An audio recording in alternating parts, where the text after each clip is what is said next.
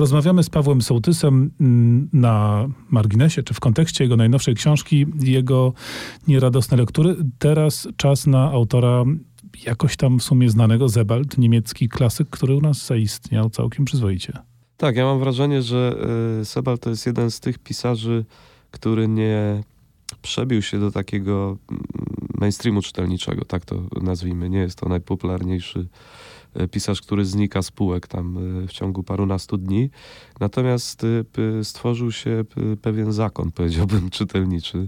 To znaczy wiele osób, z którymi rozmawiam o Zebaldzie, absolutnie właśnie są nim zafascynowani.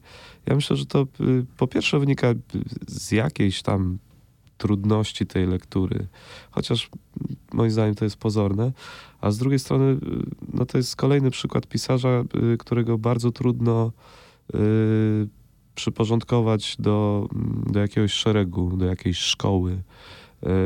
Tutaj to są właściwie eseje, a czasami opowiadania, które przeradzają się w eseje, czy, czy, czy takie formy eseistyczne, powiedzmy.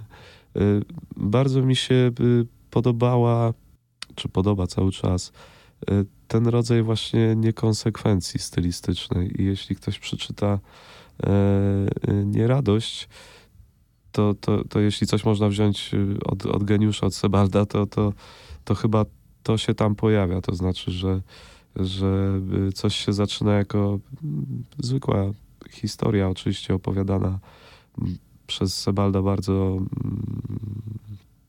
kunsztownie i, i, i, niespodziewanie, a nagle to się rozlewa w, jakieś rozmyślania, czy wręcz yy, w refleksje z innych yy, lektur, a przy tym nie ma się wrażenia, że, że to się jakoś rozpadło.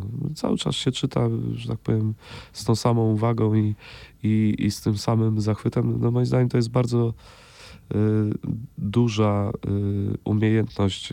Sebald bardzo sprawnie, a, a, a, a przy tym zaciekawiająco przechodzi od takiego szczegółu, nie wiem, tam leżenia na, na, na plaży czy, czy kąpieli, do, do rzeczy bardzo ogólnych, przy okazji nie potykając się o jakieś banały, co, co, co w eseistyce się zdarza niestety. Y, no więc ja jestem też w tym zakonie Zebaldowców, tak. Czyli bratnia, e, bratnia literacka e, dusza. Ci z Państwa, którzy jeszcze nie czytali Nie Radości, czyli najnowszego tomu e, opowiadań, czy mini prus Pawła e, Sołtysa, to namawiamy i namawiamy do odszukiwania tych zewaldowskich inspiracji. Tymczasem przed nami e, numer literatury na świecie z roku 84, a w nim... To jest, w ogóle ja zawsze lubię to powiedzieć, ja uważam, że literatura na świecie przez te parędziesiąt lat, kiedy się, się ukazuje, zrobiła chyba więcej dla, dla polskich pisarek i, i, i pisarzy niż cokolwiek innego. Ja pamiętam jeszcze z wczesnej młodości, że to właściwie były co dwa miesiące, zdaje się, tak? Odkrycia absolutnie niesamowite.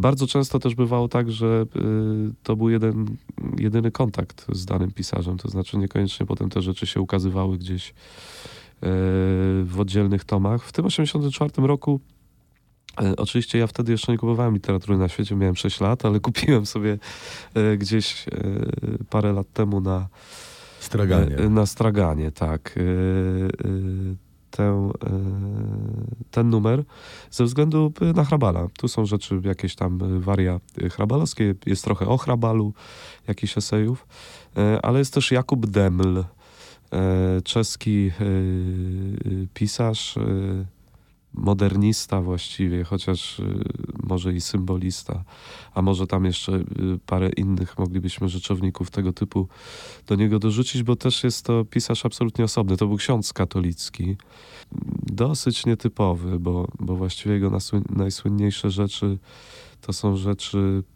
miłosne, e, więc jak na księdza katolickiego to są rzeczy y, odważne. Natomiast tutaj są opowiadania światłość wiekuista na przykład. I one są bardzo symboliczne, bardzo religijne, bardzo nieoczywiste i absolutnie też niepodobne do niczego innego, co ja znam z literatury czeskiej. Oczywiście jest też tak, że no ja nie jestem bohemistą i tam y, trzeba znać y, poezję wcześniejszą, tam Brezinę i tak dalej. To nie jest moja działka. Natomiast to, ten nasz taki pogląd na, na literaturę czeską, że to jest tam Hrabal, Lota Paweł, y, Skworecki i to właściwie w I Polsce... Haszek. I Haszek oczywiście, tak? No to, no to nie, to, to, to jest zupełnie inny świat. No to, i, I zupełnie inna literatura. Ona jest bardzo gęsta, bardzo ciemna, bardzo erotyczna na swój sposób, a z drugiej strony y, mistyczna, ale nie w taki, y, jakbyśmy się spodziewali po księdzu, prosty, katolicki y, sposób, że to są jakieś tam odwołania, nie wiem, do, do objawień. Nie, to jest meandryczne.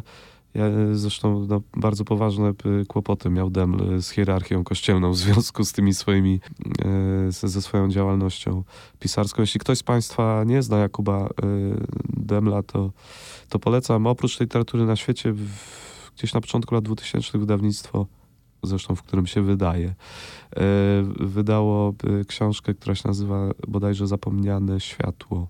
Mhm. I, I to są zbiory mm, Prus Demla też y, fantastyczne. No i tak, e, dla tych e, z Państwa, którym proza Pawła Sołtysa zalatywała e, czeszczyzną, okazuje się, że tą czeszczyzną zalatuje w sposób bardziej skomplikowany niż moglibyśmy się spodziewać. Więc e, namawiamy do lektury nieradości oczywiście, ale też do książek nieradosnych przez Pawła Sołtysa dziś do piątki Ale w przeniesionych. nich było trochę radości, przyznajmy. No, radość czytania No podstawowa. Bardzo dziękujemy. To ja dziękuję.